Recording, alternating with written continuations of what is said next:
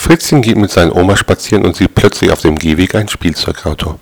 Als er es gerade aufheben will, sagt Oma, nein Fritzchen, was auf dem Boden liegt, hebt man nicht auf. Dann gehen sie weiter und Fritzchen sieht eine 2-Euro-Münze auf dem Boden liegen. Als er gerade ergreifen möchte, sagt die Oma, nein Fritzchen, was auf dem Boden liegt, hebt man nicht auf. Plötzlich rutscht die Oma aus dem Feld hin. Sie bittet Fritzchen, ihr hochzuhelfen. Darauf Fritzchen, nein Oma, was auf dem Boden liegt, hebt man nicht auf.